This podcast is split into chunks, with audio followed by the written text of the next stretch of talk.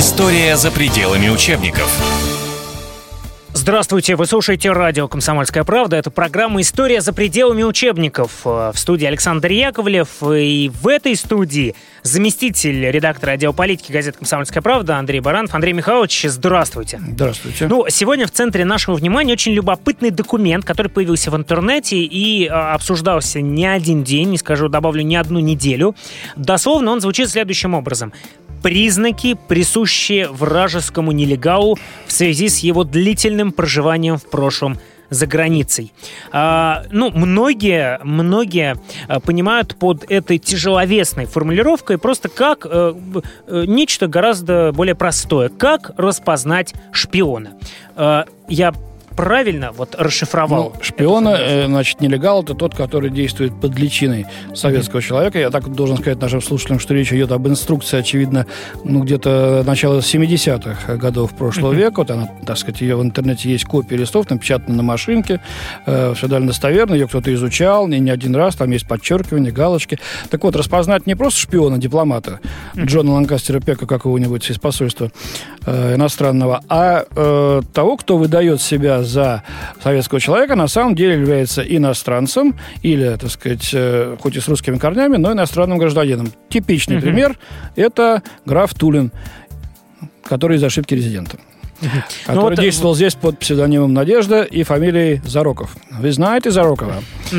Но вот вы, вы верите в то, что этот документ действительно... Ну, я прочел его, и, так сказать, будучи, так сказать, конечно, специалистом э, в этой области человеческой деятельности, должен сказать, что с точки зрения логики и, э, так сказать, каких-то психологических признаков наблюдательности, он э, вполне тянет на то, что это не фальшивка, и что э, действительно это какая-то ну, разработка, такая методичка, скажем так, нашим языком, э, для вот э, контрразвед... контрразведчиков того времени. Ну вот э, я буду приводить цитаты из этого самого документа. Например, как распознать нелега... вражеского нелегала. А, не про... Произношение с иностранным акцентом городов, фир, фамилий известных зарубежных деятелей. Например, не Бродвей, а. Mm-hmm. А, или неправильное произношение русских слов, особенно схожих по звучанию с иностранными. Телеграммы, телефон телефон, отсутствие местных диалектов.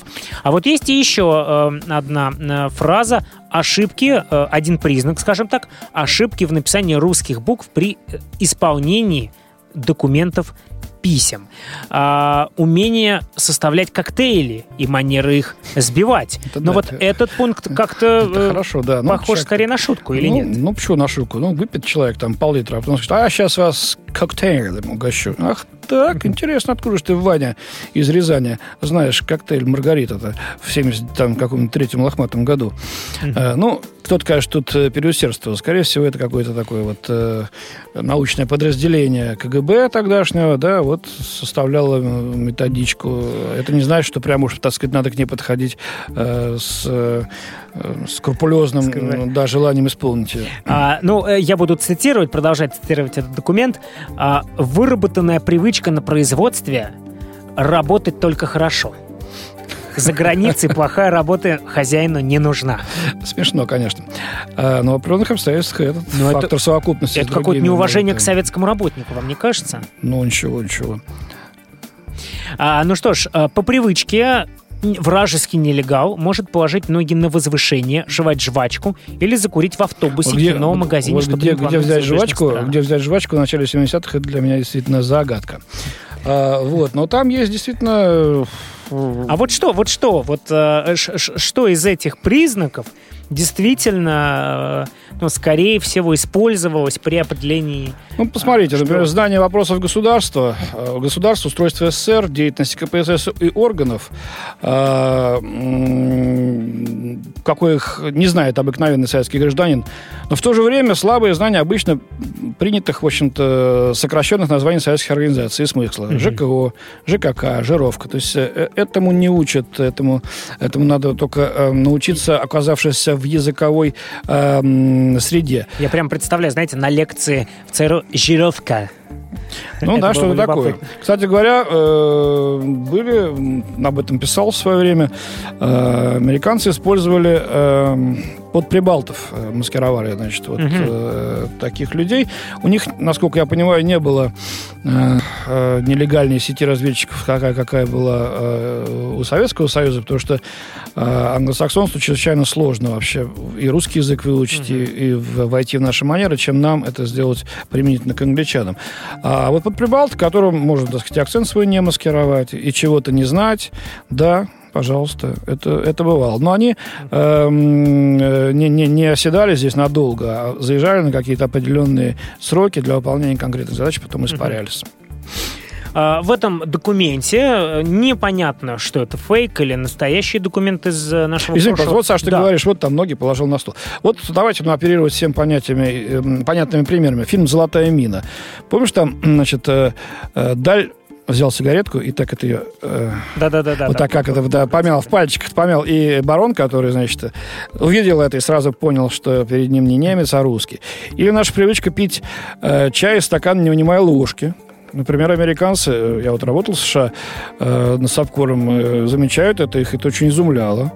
Вот. А журналисты американские, которые работали в России, говорят, да-да, они так и делают. Знаете, есть анекдот, я позволю его рассказать.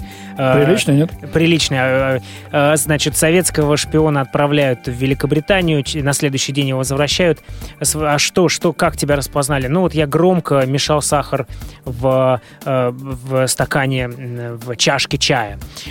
Следующего нашего готовят в течение нескольких месяцев уже. Отправляют, на следующий день его возвращают возвращают, что такое, что такое. Ну вот я пил а, чай, не вынимая чайную ложку. Значит, наконец третьего шпиона готовили несколько лет, отправили, и на следующий день, не, не, на следующий день, но, правда, через неделю, но все равно вернули. А, и на вопрос, а как тебя распознали, он ответил, я, когда пил чай, ложку вынул, не мешал сахар громко, но глаз зажмурил, когда, э, значит, э, а поднес а чашку. Поймала колхозница американского шпиона под Рязанью, знаешь, да? Нет, нет. Поймала, он говорит, боже мой, как же вы узнали, что американцы шпион-то? Эй, милок, у вас как с тех пор, как в 15 году цирк приезжал, негров здесь больше не было, отродясь. Но а вот все же э, мы э, об, этой, вот об этой деятельности, шпионской, агентурной деятельности, мы информацию скорее черпаем не из документов, а из фильмов.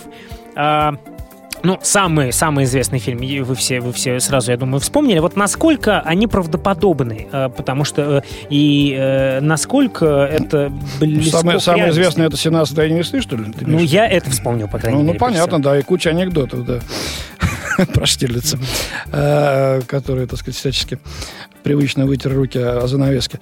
Ну, там же есть консультанты, и что, что-то там действительно правдоподобно. Фильм «ТАСС уполномочен заявить», например, сделан вообще на реальной шпионской истории, которая здесь была Uh-huh. И, кстати говоря, вот э, в этом фильме, правда, разведчик американский, там, которого ловит на мосту в финальной серии, а там была американская разведчица Марта. Петерсон, ее звали. И вот она действительно, выходя на это задание, переоделась в кинотеатре, сменила свое яркое платье на скромную куртку, джинсы, и потом, значит, пошла на мост, и там была задержана. А, я напоминаю, вы слушаете программу «История за пределами учебников». А, мы сегодня в довольно не, необычном, любопытном формате работаем, потому что в центре нашего внимания документ а, определить, э, сложно даже определить его реальность, скажем так. То ли это фейк и шутка, к этому склоняются многие, то ли это действительно документ, который э, был актуален в 70-е годы. Ну, там здесь реально, Союза. если логически рассуждать, то реально, так сказать, э, какие-то признаки можно определить. Признаки шп- э, э, иностранного шпиона. Это проще говоря, но а полностью этот документ звучит как признаки, присущие вражескому нелегалу в связи с его длительным проживанием в прошлом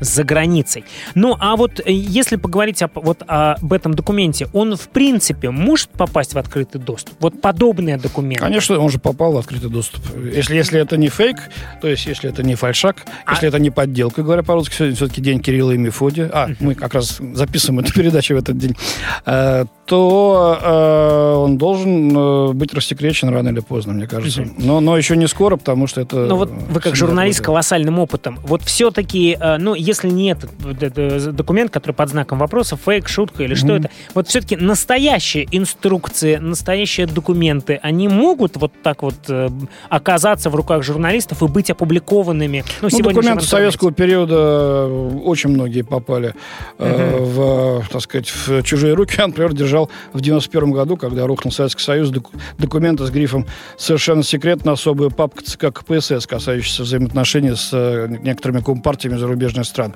Их просто за деньги э, отдавали журналистам э, те люди, которые получили к ним доступ из числа молодой поросли демократов.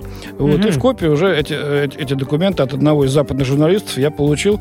Э, мы тогда в «Комсомольской правде» очень много об этом писали, вот разоблачали, так сказать, недавние советские секреты. И вот э, он мне показал, смотри, как было-то, оказывается а, стремится выехать из города или района страны, посещаемые иностранцами, конспиративно встречается с иностранцем. Все это из а, того самого документа, который мы сегодня обсуждаем. А, склонность к определенной еде, не характерной для данной местности, и умение ее готовить. Поиск редких видов съестного, а, а, устрицы, осьминоги. Малое употребление хлеба за обедом, разбавление спиртных напитков льдом, водой и пьет он их небольшими дозами, как бы смакуя. А вот это вот правда. Очень редко mm-hmm. из иностранцев кто, так сказать, хап, и стопочку-то э, э, опрокинул. Даже 20-граммовый шат они называют mm-hmm. так рюмочку, они пьют маленькими глоточками. И эта привычка может как, как могла бы может подвести какого-нибудь да, а вот, засланца. Ну вот сегодня, когда границы открыты, но, как мы понимаем, шпионы все равно существуют, были, есть и будут. Вот э, подобный документ э, вообще существует? Нет, ну, конечно, или, сейчас, или он, сейчас он, уже... безнадежно устарел, если это действительно правда. Но я склоняюсь к тому, что э, кто-то переусердствовал с методичкой, это действительно правда, но такая немножко смешная. Mm. А, вот, сейчас он безнадежно устарел, но я думаю, есть другие инструкции, mm-hmm. которые, которые, так сказать, ориентируют разведчиков на то, чтобы они сделали свое дело, не оставаясь, так сказать, незамеченными контрразведкой. Mm-hmm. То есть... А э, контрразведка ориентируется на то, чтобы, так сказать, взять за одно место разведчика и не дать ему сделать то дело, которое он, гад, замыслил против нашего mm-hmm. государства. Ну и прямо сейчас с нами на связи президент Международной общественной организации ветеранов спецподразделения «Вымпел», полковник запаса Комитета госбезопасности СССР Сергей Семенович Шестов. Но э, также не могу не спросить, э, в интернете появился очень любопытный документ. Ну, его документом назвать сложно, потому что это скорее шутка. «Признаки шпиона Ивановна. Я это все обсуждал, когда вот этого придурка, ну, ну как бы придурка, как высвечивают его. У меня другое мнение на этот счет. Не профессионалу не надо заниматься поиском шпионом по признакам, опубликованным в интернете. Беды только наживете на, на себя, на свою жену, на своих друзей, любовниц. А вот э, настоящие вот подобные документы, они могут попасть в открытый доступ? В полном виде нет. Могут э, фальсифицированные раз – по воспоминаниям два. Если, допустим, какая-то разведка, работающая против нас, и для нее агент этой разведки добыл у нас подлинные документы, решится их опубликовать. Но я не думаю, что английская разведка когда-либо решится опубликовать профессиональные документы по ведению разведывательной деятельности советских спецслужб в виде инструкций, приказов, постановлений в открытой печати. А Сергей Семенович, ну вот э, не могу не спросить, то есть э, правильно, получа... правильно ли получается, что если вот вы, э, ну, э, пользователь интернета, видят подобные документы, признаки иностранного шпиона в России, то, скорее всего, это чья-то шутка? Надо быстренько сесть, э, взять самый крутой английский или, не знаю, там, голливудский фильм про шпионов, посидеть, посмотреть и успокоиться. Спасибо большое, Сергей Семенович, за да интересный, очень содержательный разговор, да, да, рассказ вашей стороны. Спасибо большое, Сергей Семенович. До свидания. До свидания. С нами на связи был президент Международной общественной организации ветеранов спецподразделения «Вымпел», полковник запаса Комитета госбезопасности СССР Сергей Шестов. В этой студии были замредактор отдела политики газет «Комсомольская правда» Андрей Баранов, я Александр Яковлев. Это была программа «История за пределами учебников». Продолжайте слушать радио «Комсомольская правда». До свидания. Берегите себя. История за пределами учебников.